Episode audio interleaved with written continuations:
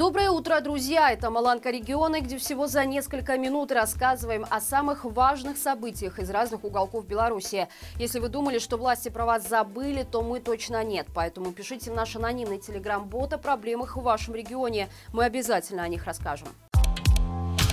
В Новополоцке мужчина стрелял в детей. Произошло это в одном из спальных районов города, где местный житель пил пиво на балконе. После достал пневматический пистолет и по меньшей мере пять раз выстрелил в сторону играющих на площадке детей. В итоге два школьника получили травмы. Всего же на линии огня оказались шестеро детей в возрасте от 9 до 13 лет. Их родители обратились в милицию. Как выяснилось позже, мужчина занимался подобным и раньше. Почти месяц назад ночью он обстрелял пять автомобилей на парковке.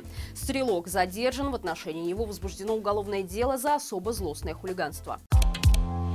Перевозчик из Гомеля анонсировала регулярные автобусные рейсы в самопровозглашенную ДНР. Из Донецка в Минск и Гомель можно будет попасть через Россию уже в начале июня. При этом граждане Украины, например, рейсом для эвакуации воспользоваться не смогут, так как перевозчик требует обязательное наличие паспорта РФ или Беларуси. Компания «Белэкспресс Бай», которая предлагает спорный маршрут, и раньше занималась незаконными перевозками на оккупированные украинские территории. До начала полномасштабного вторжения России перевозчик осуществлял регулярно регулярное пассажирское сообщение с Крымом. Напомним, что посещение Крыма или непризнанных ЛДНР с российской стороны автоматически нарушают нормы международного права. Таких туристов украинцы заносят в черный список и запрещают им въезд в свою страну на долгие годы. Более того, по мнению многих экспертов, вооруженные силы Украины уже перешли в контрнаступление. А значит, в ближайшее время война войдет в активную стадию на всех оккупированных Россией территориях. В Гомельской женской исправительной колонии номер 4 сложилась критическая ситуация из-за чрезвычайного нашествия мышкары. Напомним, небывалое половодье нынешней весной в Гомельской области при постоянной положительной температуре привело к тому, что популяция кровососущих в южных районах страны резко увеличилась. Но если на свободе жители могут пользоваться репеллентами и другими средствами, отгоняющими насекомых, то в колонии такой возможности нет. Туда просто не пропускают никакие средства защиты, так как они запрещены режимом. Москитных сеток на окнах там тоже нет, а жилые бараки находятся на постоянном проветривании. Мошки в буквальном смысле заедают узниц. У некоторых уже есть аллергические реакции. Не лучше обстоит дело даже в так называемой гостинице для длительных свиданий, куда приезжают родственники осужденных. В комнатах там постоянно сыро. Это одно из худших таких гостиниц во всей системе ДИН.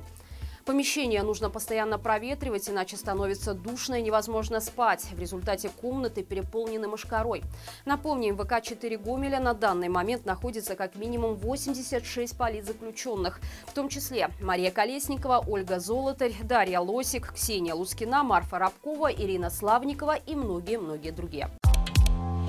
По информации Майдэй Тим, которая требует подтверждения, 16 мая в Гродно было задержано около десятка человек. Всех их доставили в Ленинский РУВД областного центра. Известно также, что процессом занимались сотрудники уголовного розыска. Отмечается, что причиной задержания могли стать подписки на экстремистские аккаунты.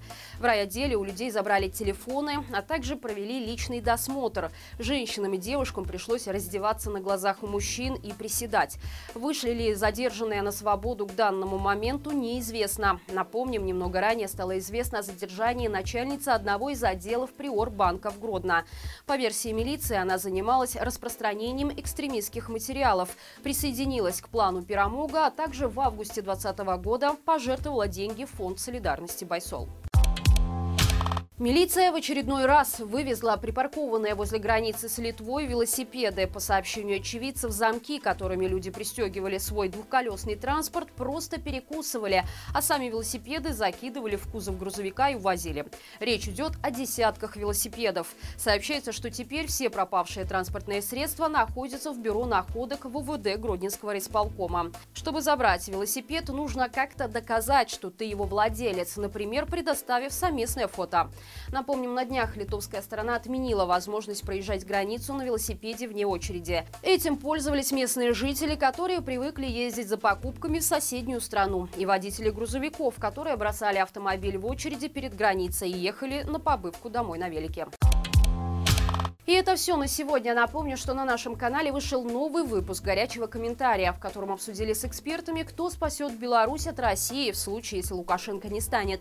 Ссылка, как всегда, в описании. Не забывайте также оставить лайк и комментарий под этим видео.